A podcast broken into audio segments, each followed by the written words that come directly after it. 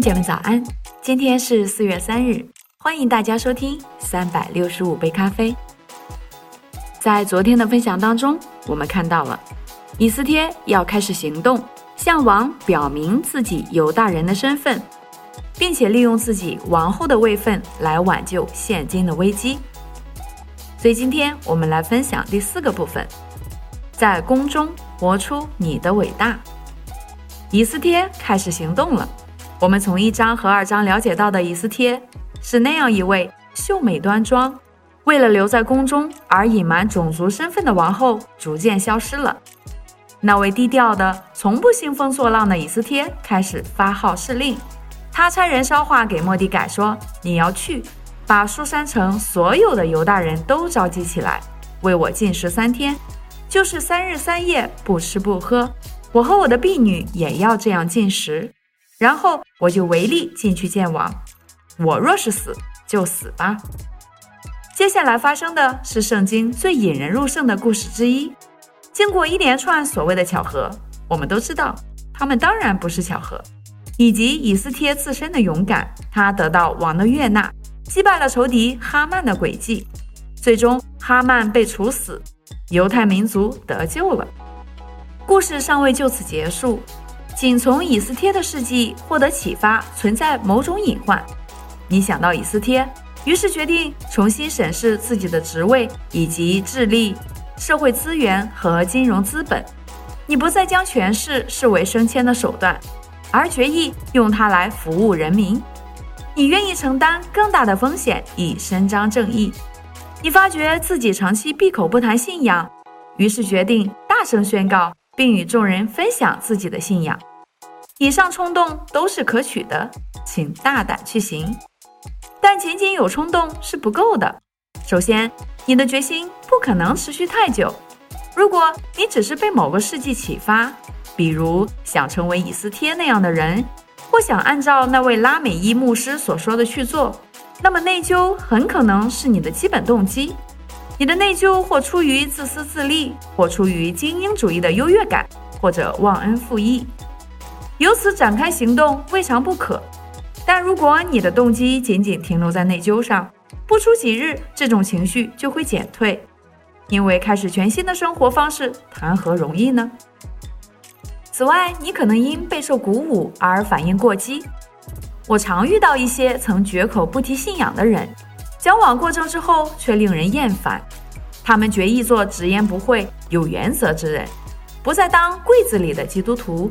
然而，他们并没有真正离开王宫，因为他们转而借着做一名更优秀的基督徒而寻找自己的名分。他们并没有生命的更新，他们因勇于公开任性而自以为意。或许有一种方法可以帮助你在王宫中活出诚实、正直且伟大的一生。你可以将以斯帖看作路标或线索，而不仅仅是视为榜样。要知道。上帝创造了每一个人，我们拥有的一切都是上帝赐予的。我们生命的分分秒秒都有他的保守。我们本应为这一切向他献上感恩，但是我们没有。我们活着仿佛一切都是自己的。我们随心所欲地用手中的资源为自己立名，即便非信徒在自我反思时也知道这是有问题的。无论按照什么标准，人类与神的关系都是破碎的。世界上林林总总的宗教，虽然在具体情节和起因上存在分歧，却都一致认为我们与神明之间存在裂隙，或者说是鸿沟。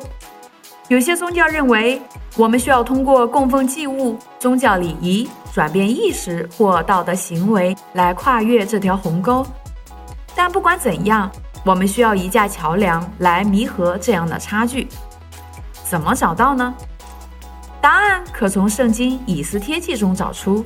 以斯帖通过身份认同与成为中保，拯救了他的民族。当他的族人被定罪，他选择与他们站在一起，共同背负这样的命运。他不顾个人安危，说：“我若是死，就死吧。”他认同自己的民族。因此，甘愿在权力宝座前做众人唯一的中保。他在宝座前蒙恩惠，他的人民也因而被恩待。通过身份认同与成为中保来拯救人民，这是否让你联想到一个人呢？是的，耶稣，上帝的独生子，拥有无可比拟的荣耀与荣美，居住在至高无上的圣殿中，却甘愿舍掉这一切。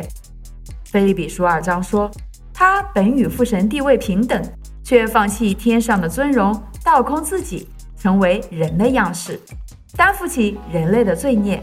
他这样做不只是冒着生命的危险，而是付上了生命的代价。他没有说“我若是死就死吧”，而是说我死的时候到了，我就要死。他走上十字架受死，做了众人的赎罪祭。如今他站在高天的宝座前，我们因信他而得享他在父神面前所蒙的恩惠。他才是真正的中保。当你不再将以斯帖视为榜样，而是耶稣的预表；当你不再将耶稣视为榜样，而是个人生命的救主，你就会发现自己在他眼里是何等宝贵。默想这些，真理之光将改变你的身份，显明你不可估量的真实价值。讽刺的是，一旦你感受到自己如何被深爱着，就会越发无私的工作。你生命中的许多东西。例如，你的工作、你的权利、履历、福利，于你而言只是身外之物。你可以放胆地使用它们，并不害怕失去它们。你是自由的。以斯帖基于上帝是满有恩典的神这一模糊的认识，拯救了一个民族。如今，我们对上帝的认识更为充分。以斯帖不曾想到上帝会亲自来到人间，重演他的历史。且范围代价及带给人类的祝福远在其上。我们如今对上帝的恩典，我们在他眼中的价值，以及我们的未来，都有了更加清晰的认识。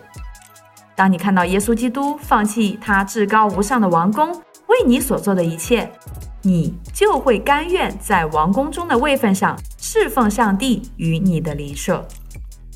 卡伦·乔布斯在《以斯帖记》的注释书中写道：“以斯帖共计十四次被称为王后以斯帖，其中的十三次出现于他说‘我若是死’之后。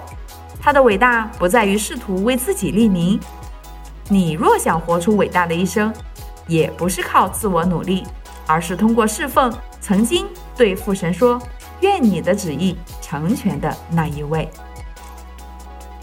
所以，亲爱的弟兄姐妹们，通过阅读《以斯帖记》，对你有所启发吗？